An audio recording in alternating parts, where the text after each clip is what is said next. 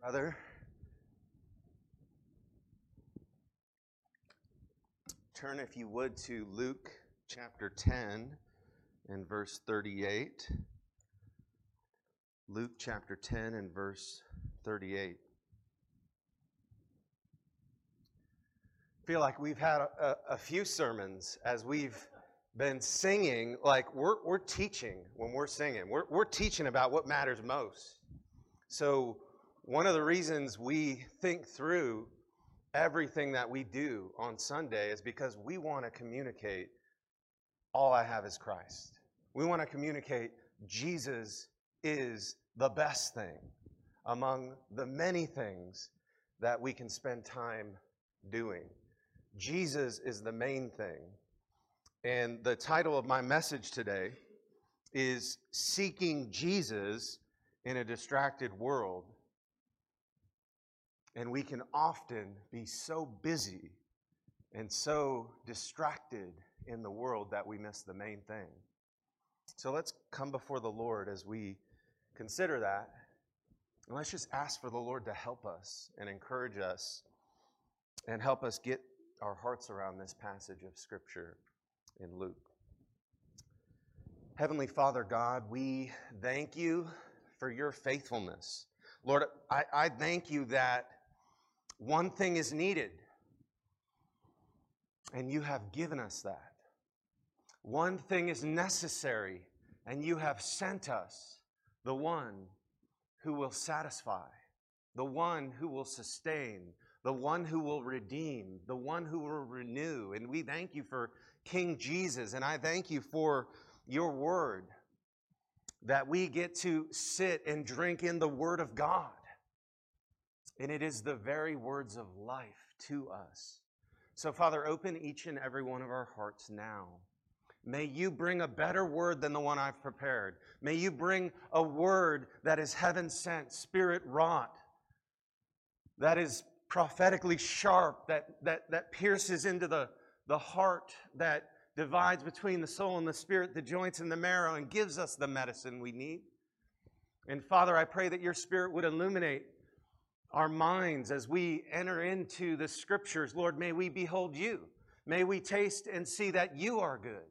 And Father, I just pray that you would bless us today and awaken us to what you have to say in this passage and that it would move and stir us into action, that it would stir us into response, that it would stir us into a deeper committed walk to Jesus.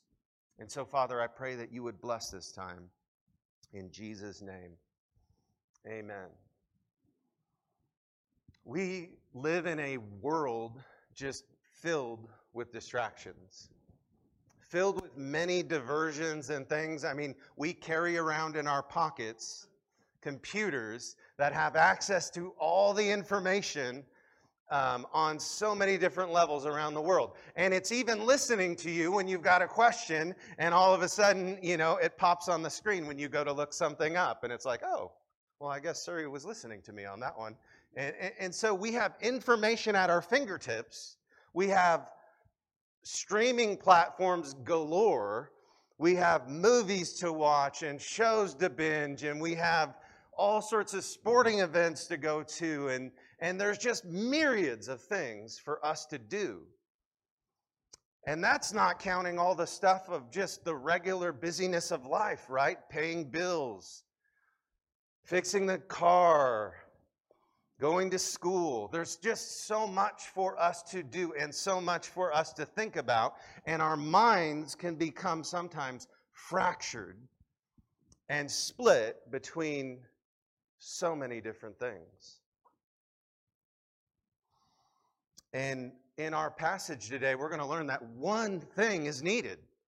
There are many good things to be spending our time doing, but one thing is absolutely necessary.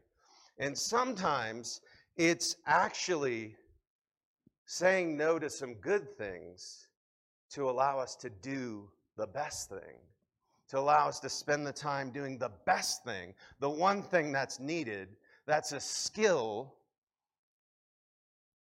that will change our lives. Because it's not bad to pay the bills. It's not bad to serve your family. It's not bad to prepare a meal. It's not bad to live life doing things. So, this passage before us is very familiar. Mary and Martha, we all know the story. And you can anticipate the application, right? I don't want to be like Martha. I, I want to be like Mary. And Martha's doing all the serving. And so all the Marthas in here are kind of like, well, I don't know. Like, this is bad for me. This, he's coming for me today. But ultimately, it wasn't really about serving's bad and sitting at Jesus' feet is good. It was about getting so distracted with the serving getting so consumed with the serving, getting so distracted with a good thing that it became a bad thing because you missed the main thing. And that's what we're learning today in our passage. And I, I always think, when I think about busyness and being bivocational, you know, I know a few things about busyness, but some of you are, are working six day works weeks and, you know, when it hits five o'clock, you keep going. You know, some of us here probably sleep four hours a night. Eh, eh, I once read that the average American sleeps two hours less than's necessary. And so we just think about all the stuff that we have to do. And we're being reoriented in this passage to not forget the main thing in the midst of the busyness. Because when you got the main thing right, it fuels everything else. And I was thinking of the amazing plate spinner, you know? And you've all seen that kind of idea where the guy's got little rods going up in the air and he starts spinning the plates and then he adds another one and spinning the plates and he adds another one and pretty soon he's got like five plates going up there and, and as soon as one slows down he's got to spin it again and spin it again and spin it again and, and sometimes we can think of our life can be like that. We're just spinning plates spinning plates. I've got to spin the plate of work. I've got to spin the spin the plate of parenting spin the plate of sports spin the plate of budgeting. And pretty soon we just get kind of wobbly and we've got to attend to this, but then this one's falling and then it all comes crashing down. And sometimes we call that a nervous breakdown. Sometimes we call that just losing your cool. Sometimes we call that just being completely discouraged because we're under the weight of so much to do. So let's get help as, as we learn from Jesus and we learn from this passage about how to negotiate just those realities and keep the main thing the main thing. And let's look at Luke chapter 10 and verse 38. And you all know this story.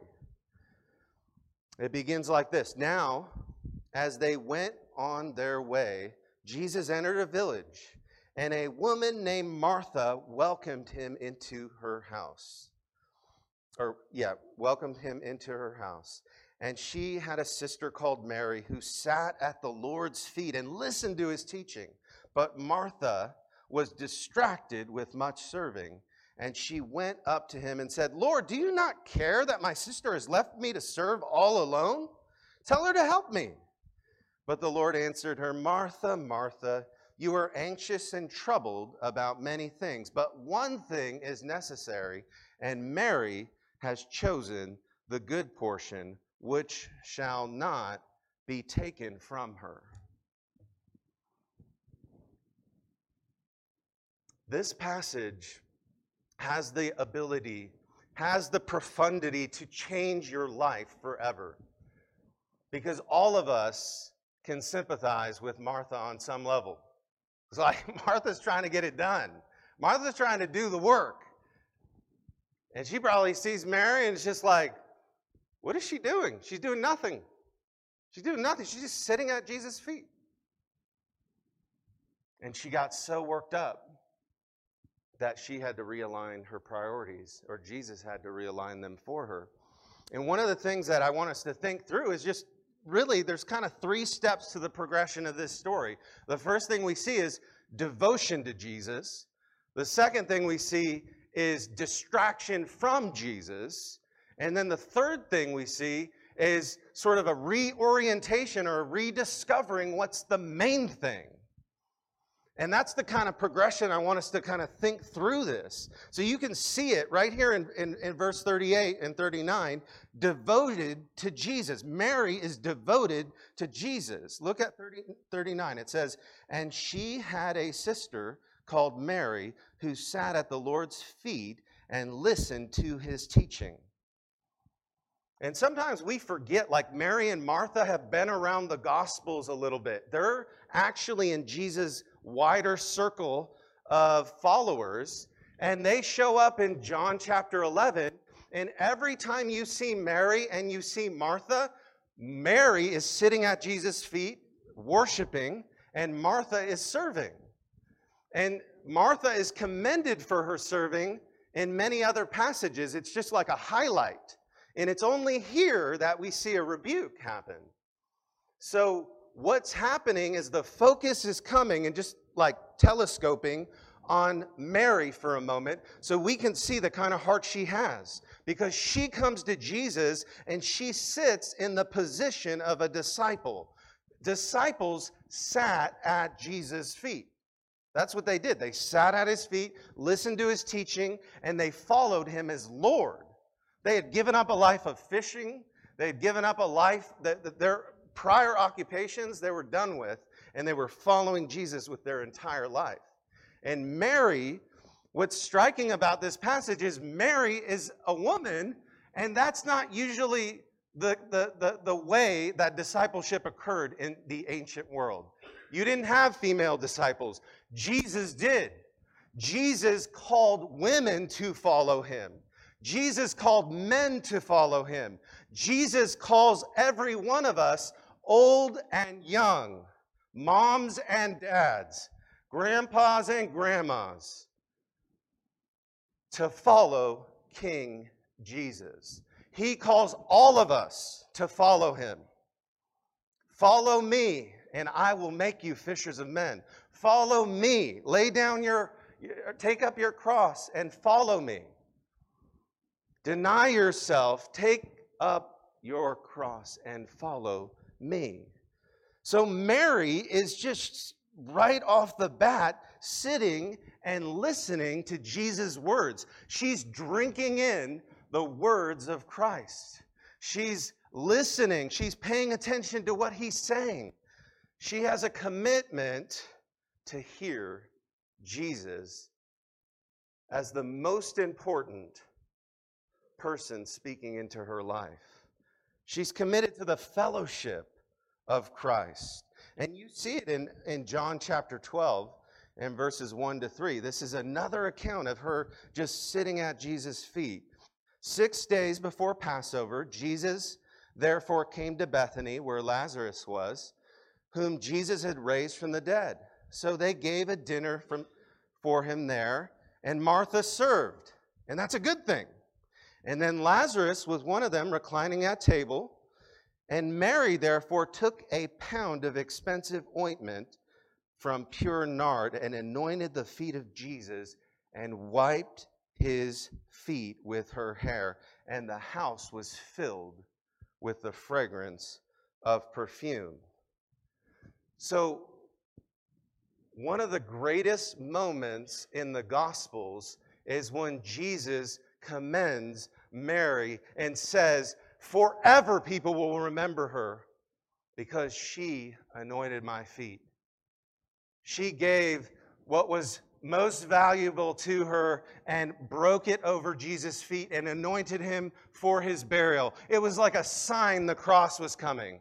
It was a sign that Jesus would go to the cross to redeem his disciples, to save his people to rescue his people. And she's, as a disciple following Jesus, gives us a glimpse into total devotion to Christ. She sits at his feet and gives what is most costly to her to point to the cross. And she probably didn't know ultimately how significant that act was. But Jesus reminds us it was so significant that it will be remembered forever, and it was chronicled in the scriptures.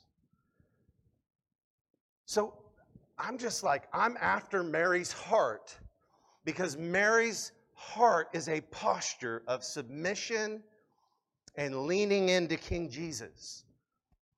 And we often sometimes just think of like opening up our Bibles and reading as drudgery. It's like we're going to open up our Bibles and now I'm going to hit the snooze button, right? Or we've had so many times where we've wanted to get into God's Word and it's just been hard. It's got crowded out from all the other stuff. But devotion to King Jesus is primary, and that's what Mary is helping us see. Like, she took time to sit at Jesus' feet. And it wouldn't have been unusual. Jesus is the house guest coming in, right? And he's coming in. What are you going to do? Just leave him over in a corner? Of course you're to. like, somebody's got to be with Jesus. So Mary's not doing anything like lazy, but ultimately, and we'll get to the Martha thing, but ultimately, what we're seeing here is Mary is showing us a picture of discipleship. What does it mean to be a disciple? This whole passage is about discipleship, about what it means to follow and commit your life to Jesus. And sometimes we read it just like, hey, Mary's doing the good thing and Martha's doing the bad thing, and it has nothing to do with discipleship. But all through the passage, if you see, um, look at verse 3. It says, And she had a sister called Mary who sat at the Lord's feet and listened to his teaching. And then verse 40 says, Lord, do you not care? And then verse 41 says, But the Lord answers. So all through this passage, we're being keyed in like this is Jesus. He's the Lord. There's nobody else who's Lord. He's the Lord of all. And there's something unique about him, about his person, that makes him the most important thing in life. And sometimes it's very easy to like amen that, but when it comes to the priorities of our life and what they reflect, how much of what we do in any, any given day reflects devotion to King Jesus. If we were living in the Ukraine right now, how much would change in the way you viewed life? Jesus becomes preeminent. Death is all around you. Life and death realities. But the same is true here, with or without a war. That's what this passage is teaching. Like, one thing's needed, and Mary chose it. She chose the good portion. And disciples, really what they've done is they've turned away from their former life, living in sin, living for self, and they've turned towards Jesus and committed their life in faith to follow him as King of Kings as the only person that can rescue them, satisfy them, give them peace, help them reorder their lives in the midst of a distracted, diverted, confusing, contorted world. And some of us sometimes can feel so distracted and so contorted. Point number two distracted from Jesus. So we're going to see that in verse 40. As you look at it, it says, But Martha, no, notice the contrast, right? Mary sitting at Jesus' feet, listening to his teaching, but Martha, but Martha was distracted with much serving. And she went up to him and said, Lord, do you not care that my sister has left me to serve alone? Tell her then to help me. It's like the, Luke is trying to cue us in on something that's happening here. There's a distractedness about Martha. It's not the serving, it's the distraction that's the issue. There's something that's, that's pulling her apart. And that word distraction is the same word for anxiety. It's the same word for fretting. It's the same word, and it kind of has the idea of being pulled apart. I remember I got a, a, a, new pair of shoes, and these were supposed to be real comfy, and they were. I love them. And within a month, all the stitching started to come undone. These things were so comfortable, and then they're like unraveling around my foot and just bit by bit pulling apart till, till my toes are like shooting out. And I'm just like, this is ridiculous. They're just unraveled. And that's the picture. She's unraveling. She's coming undone stitch by stitch. You can almost see it in the account. It's like she's serving and she's a, she's a hospitable host. Come on in, Jesus. And then all of a sudden, stitch by stitch. You can imagine it, right? She's making food. She's got the muffins in the oven. She's got the turkey going. She's basting. She's doing all the stuff. The cheese spreads, you know, going out in the platter, and she's rolling stuff for the, the meats. Got the cold cuts out. Oh, but the floor looks a little dirty. We got to take care of that.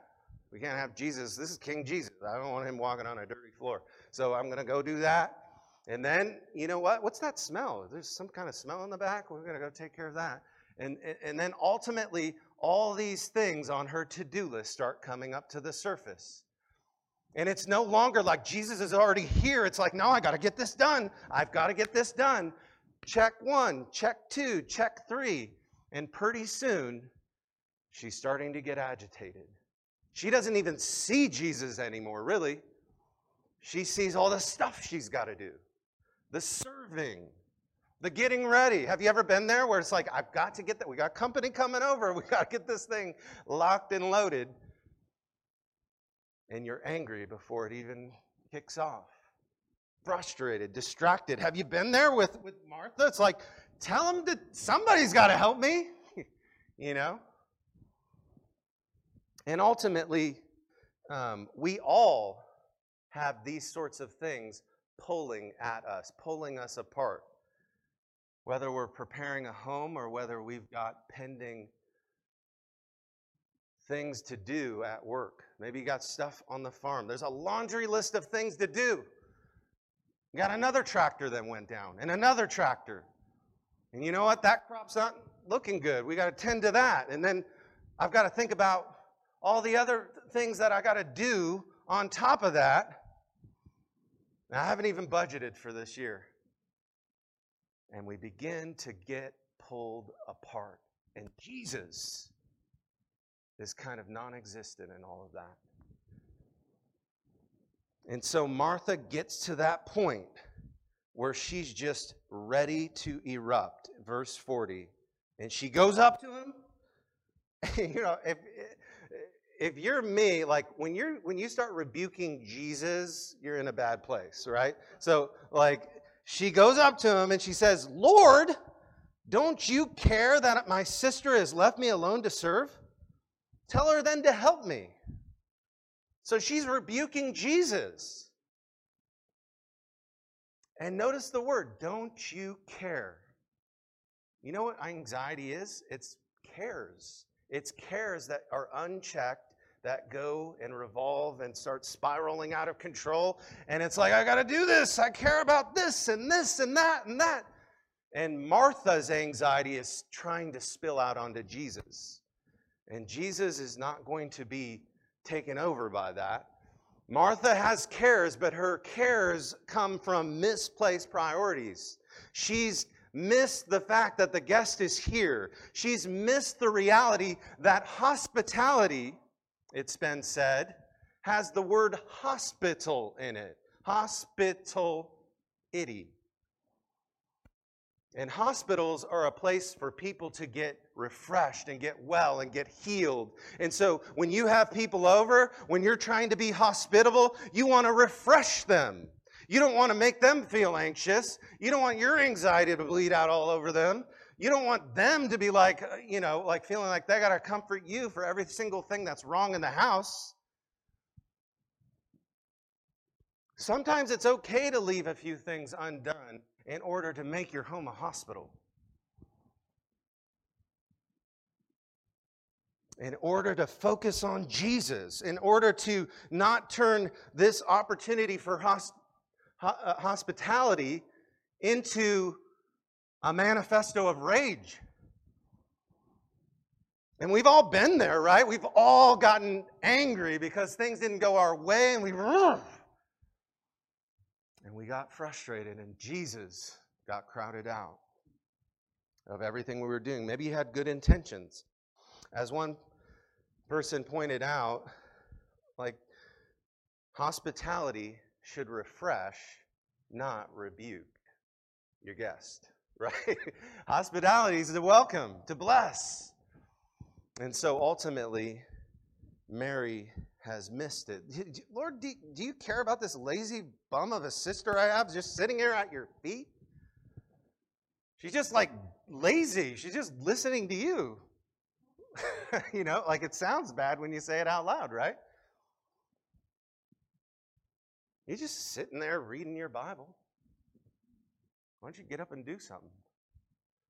But maybe, maybe if I bring this home a little bit, maybe we need to start out our day drinking in the words of Jesus so we're not so distracted in a world that's trying to pull us apart.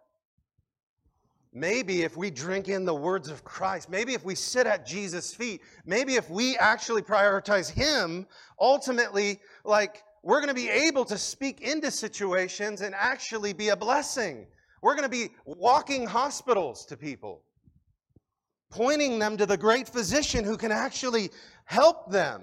Mary knew what was going on, she knew what was needed. And something had gone wrong in Mary's heart, and serving became a drudgery instead of a delight. Instead of feasting on the words of Jesus, she was preparing a feast that turned into a mess. And she took the hospital out of hospitality. And we just need to be warned that that very thing can happen to us. One commentator put it like this He said, Serving is good and necessary, but Martha has lost the truth that all service must flow out of one's relationship with the Lord, and that all service must be rooted in the joy of knowing God as one's treasure and pleasure. So, when the service is rooted in a relationship with Jesus where you're feasting on Him, it's energized, it's fueled, you're, you're, you're able to serve more when you do more sitting at the feet of Jesus. You sit so you can serve.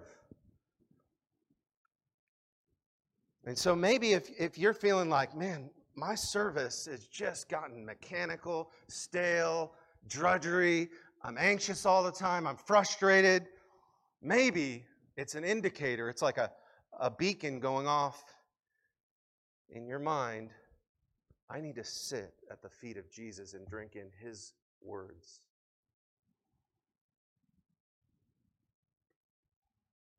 Point number three rediscovering the main thing. Let's look at verse 41. But the Lord answered her, Martha, Martha, you are anxious and troubled about many things, but one thing is necessary, and Mary has chosen the good portion which shall not be taken away from her. So here comes Jesus' kind, gentle reply. And whenever somebody says Martha, Martha, or Peter, Peter, you know, like in, in, in, in Hebrew, that was, that was a, an affectionate sort of opportunity where Jesus is coming affectionately. It's not like he's ready to like pounce on her. He's lovingly seeking to redirect her. Martha, Martha, you're worried about many things. You're troubled. You're worried about stuff. You're being pulled apart. You're being distracted. But I want to tell you something. The Lord is speaking to Martha and saying, I want to tell you something. One thing is needed, one thing is necessary. One thing. Do we really believe that? Like one thing is needed, and Mary chose the good portion, and it shall never be taken from her. Do we approach our quiet times thinking one thing is needed? Do we approach our Bible intake? One thing is needed. Do we approach worship, gathering on Sundays or gathering on Wednesdays? One thing is needed. It's not to exclude the other things, but to prioritize the main thing. And often life in Christ is about keeping the main thing the main thing. Because once it doesn't become the main thing, you begin to unravel. You begin to get drained by your busyness, and your spiritual gas tank just gets depleted. And what do you do? What do you do? How do you get it full? How do you how do you get the gas in? And Jesus is more than just gas for your serving. Jesus is a whole hospital himself who can refresh you. He's the one who said, I did not come to be served, but to serve and to give my life as a ransom for many, to rescue them, to redeem them, to heal them. And maybe you are here today and you need the healing of Jesus in your heart. Maybe you've heard a lot about Jesus your whole life, but you've never experienced the healing. You've never been to the hospital. Or maybe you're in Christ, but you've been pulled apart and you need Jesus to kind of put you back together. Humpty Dumpty, right? Well, Jesus is in the, he's in the business of putting Humpty Dumptys back together again. Amen. No matter how busy your schedule is, no matter how hard life gets, no matter how much, Jesus cuts through all the busyness and says, I'm the main event, and I want you to come. Martha, Martha, you're, you're, troubled, you're anxious, you're pulled apart about so many things. But guess what? One thing's needed. And Mary has chosen that good thing, and it shall not be taken Mary's chosen the good portion. Notice that in verse 42. Psalm 119 says, The Lord is my portion. I promise to keep your words. When you sit at Jesus' feet, you fill up with his words, man, you can sense the fuel coming into your life when you do that. When you get to a place where Jesus is just like everything else that's crowding him out, and you're drinking him in, and you're listening into his words, and you're sitting before him, there's no better thing in life than to taste and see the Lord is good. Jesus once put it another way. He said, But seek first the kingdom of God and all his righteousness, and all these things will be added unto you. It's like if you get that first priority right, everything else falls into place. It's like buttoning your shirt in the morning. You know, you get one of those buttons off, and, and it's just, it's nasty looking. It's like janky and everything's all over the place. And, and that's not a good look when you walk out the door like that. Just one button out of alignment and everything's a mess. And ultimately, Jesus is saying that to Mary, and he's saying that to you, and he's saying that to me. Put the main thing as the main thing. And the main thing is to follow Jesus as a d- disciple, sitting at his feet, hearing his words. And there are many ways we're going to talk about how to do that. But we just need to get our hearts around this because this is like, this is coming out of the Psalms too. It's everywhere in the Bible. One thing have I asked, Psalm 27 says, one thing have I asked of the Lord that I will seek after, that I may dwell in the house of the Lord all the days of my life, to gaze upon the beauty of the Lord and inquire in his temple. David once said, I'd rather be a doorkeeper in the house of my God than dwell in the tents of wickedness. I mean, I'd rather just be a servant, kind of answering the door in Jesus' house than, than dwell in the tents of wickedness. Why? Because it's Jesus is the best thing.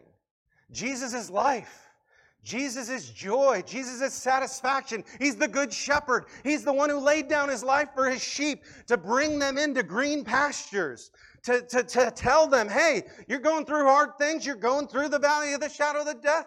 Do not fear, for I am with you. My rod and my staff comfort you. My, my cup can overflow if, I, if I'm drinking in the words of Christ. Surely goodness and mercy will follow me all the days of my life.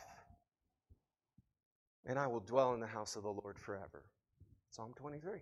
It's just, it's everywhere because the Lord wants to call us out of distracted living and living in diversions. Sometimes we think of like recreation as like I need to distract myself so I can feel better about where I'm at. And recreation means to recreate. It means to actually get restored. It, it, means to actually get rejuvenated. And typically, the diversions we go to, whether it's binging Netflix or whether it's gaming or YouTube or whatever it might be, like those things don't rejuvenate.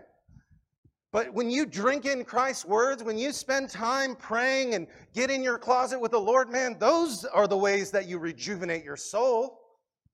And it doesn't matter if you're in high school or you are living, working hard on the farm, or you're basically most of the time caring for the affairs of the house. You got to get your heart wrapped around Jesus and get recreated. And if you see signs in your life of coming apart at the edges, you need to taste and see once again that the Lord is good and be reminded of the help he brings. And that'll never be taken from you. That's what that passage says at the end, verse 42. Mary chose the good portion, and it will never be taken from her. So let's close with a couple applications of this. Number one, reprioritize your life to make Jesus the main thing. We've seen it all over the text. Seek the kingdom and his righteousness first. Mary's chosen the good portion. So, what, when you pull out your schedule, when you pull out your daily planner, when you think about your day, what needs to be reprioritized to make Jesus first? When you put Jesus first, then everything falls into place. It's the buttons, right? What button needs to go first in your schedule? Whom have I in heaven but you? And there is nothing on earth that I desire besides you. My heart and my flesh may fail, but God is the strength of my heart and my portion forevermore. So perhaps one day a week, maybe, you go without Facebook. Put your iPhone in a drawer. Pull out your Bible. Maybe you, you have a fast from something that's good for a little bit so that you can focus on something that's better. Getting the main thing, the main thing. When we open up our schedules, what does our devotional time really look like? Five minutes, 10 minutes, 15 minutes? We got to think like, are we giving Jesus leftovers? I know that even in a busy schedule, sometimes that stings to hear like maybe we haven't prioritized Jesus. But we need to hear it. That's the, that's the whole call of this text. Like, get the buttons right. Number two, commit to reading your Bible regularly. That's the very first thing we see Mary doing. She sits at Jesus' feet and she listens to his words. That's the Bible. So I just want to ask us are we regularly committed to reading the Bible on some level? Are we committed to pondering and drinking in and meditating and thinking upon? Do we have a, a plan maybe to even memorize a, a verse a week or maybe a verse a month? Just think about that. One verse a month, that's 12 verses a year and you start building food, you start storing up those acorns, and you're going to need them when things hit. You're going to need them when an invasion hits Ukraine, right? What word do you have swirling around in your soul that's going to steel you in the midst of such conflicts and such tragedies? We need to come and drink the words of the Lord. Psalm 119 says just this The Lord is my portion, and I promise to keep your words. I remember learning this early on in my walk with the Lord. I was probably a Christian for about six months, maybe eight months, and I really felt a strong conviction like, I need to read my Bible. But I also felt like I love to watch movies. I loved movies and I watched them all the time and, and I had a huge collection. And I just sensed the Lord, you know, was like, just get rid of all that stuff and commit to reading the Bible through in a year. You know, I just I felt that conviction. I remember my first Bible teacher told me, like, you don't really own the Bible in your hands until you've actually read it all the way through. Then you own it. And I was like, oh, I want to own it. You know, so I got rid of all my movies and I started reading through the Bible. I didn't really know anything. You know, I wasn't raised in Sunday school. I didn't have any of that. And I'm, I'm like learning these stories afresh. I'm like, he did what? Jesus is awesome. You know, I'm just seeing these stories. Like he he he he fed 5,000 with loaves and fishes. He's walking on water. He's casting out demons. He's healing lepers. This is Jesus we get to learn about. And I was just fired up. And I started sharing this, you know, I'm, I'm just like loving drinking in the word. Peter said to Jesus at one point when, when Jesus was like, Are you all going to go away? And Peter's like, Where could we go? You have the words of life. Like, where we You're the Christ. Where are we going to go?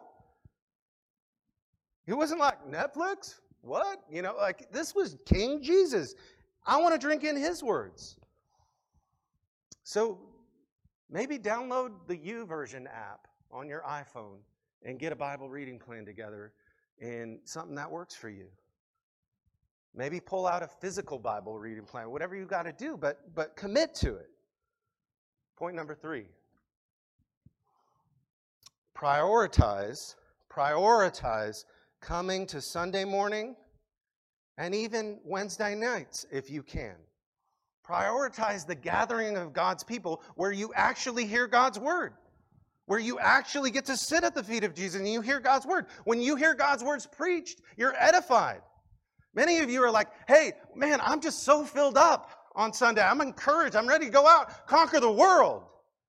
And then we get in through the week and it's like about midweek and we're just like, Martha, help. You know, it's like we, we're distracted. We're pulled apart. We're feeling like we need a little help. So I encourage you, come to our Wednesday night meetings. Come to the prayer meetings. Come to the place where you're, where you're praying and coming before the Lord and, and, and gathering and get energized.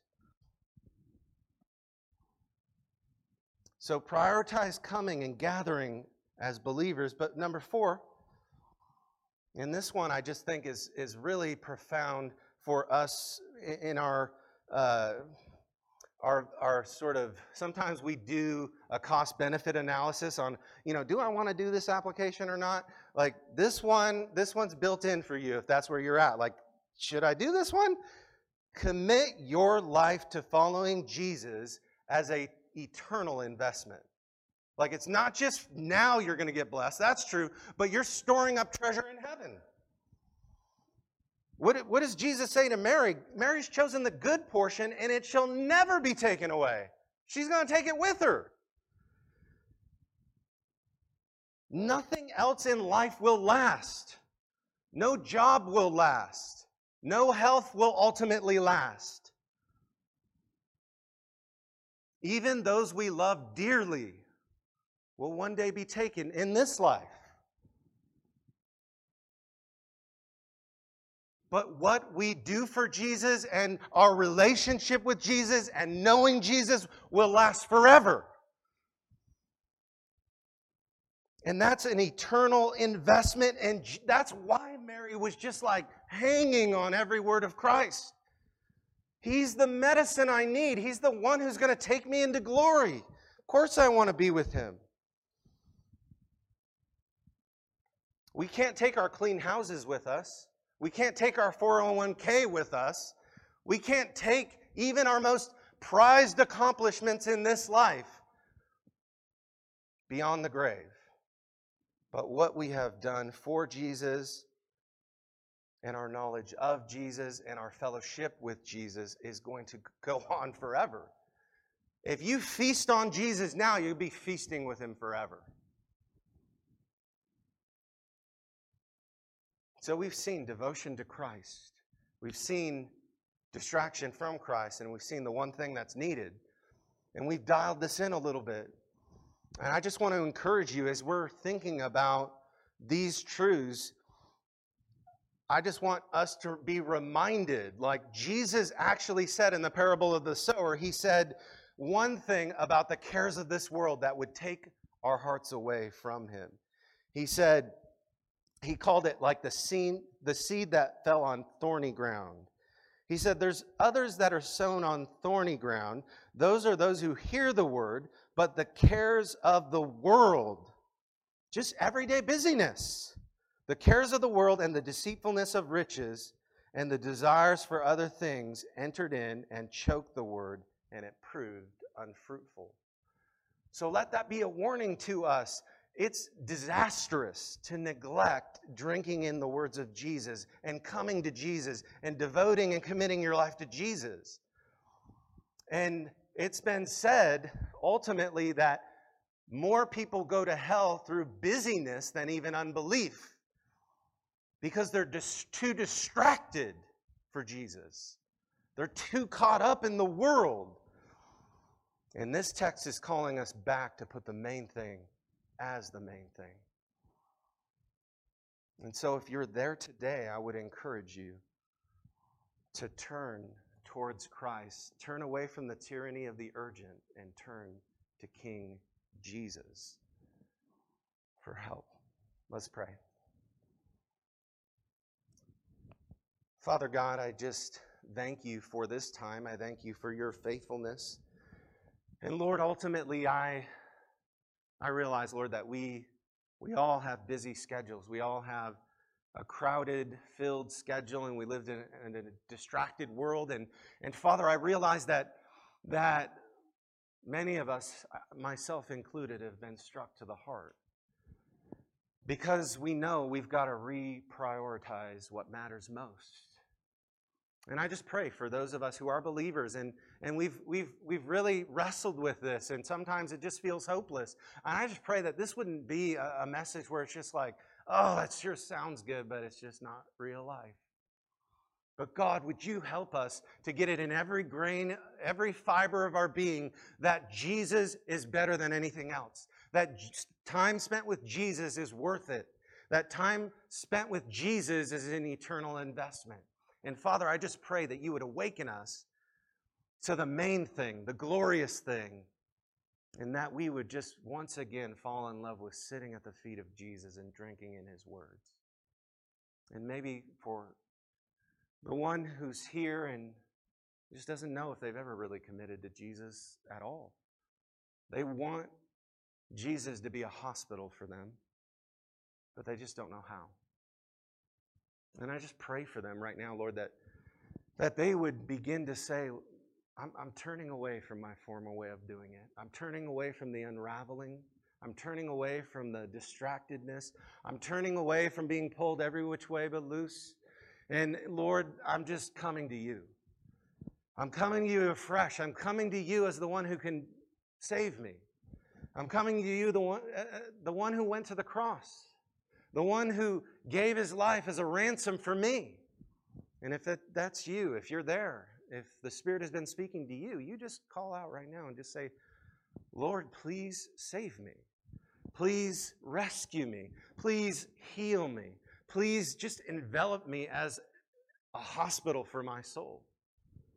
I believe you died for my sins. I believe you rose from the dead. And I believe you can help me today. Come into my life. So, Father, would you do that? In our hearts? And would you minister to our souls as we continue to worship and honor you? In Jesus' name, amen.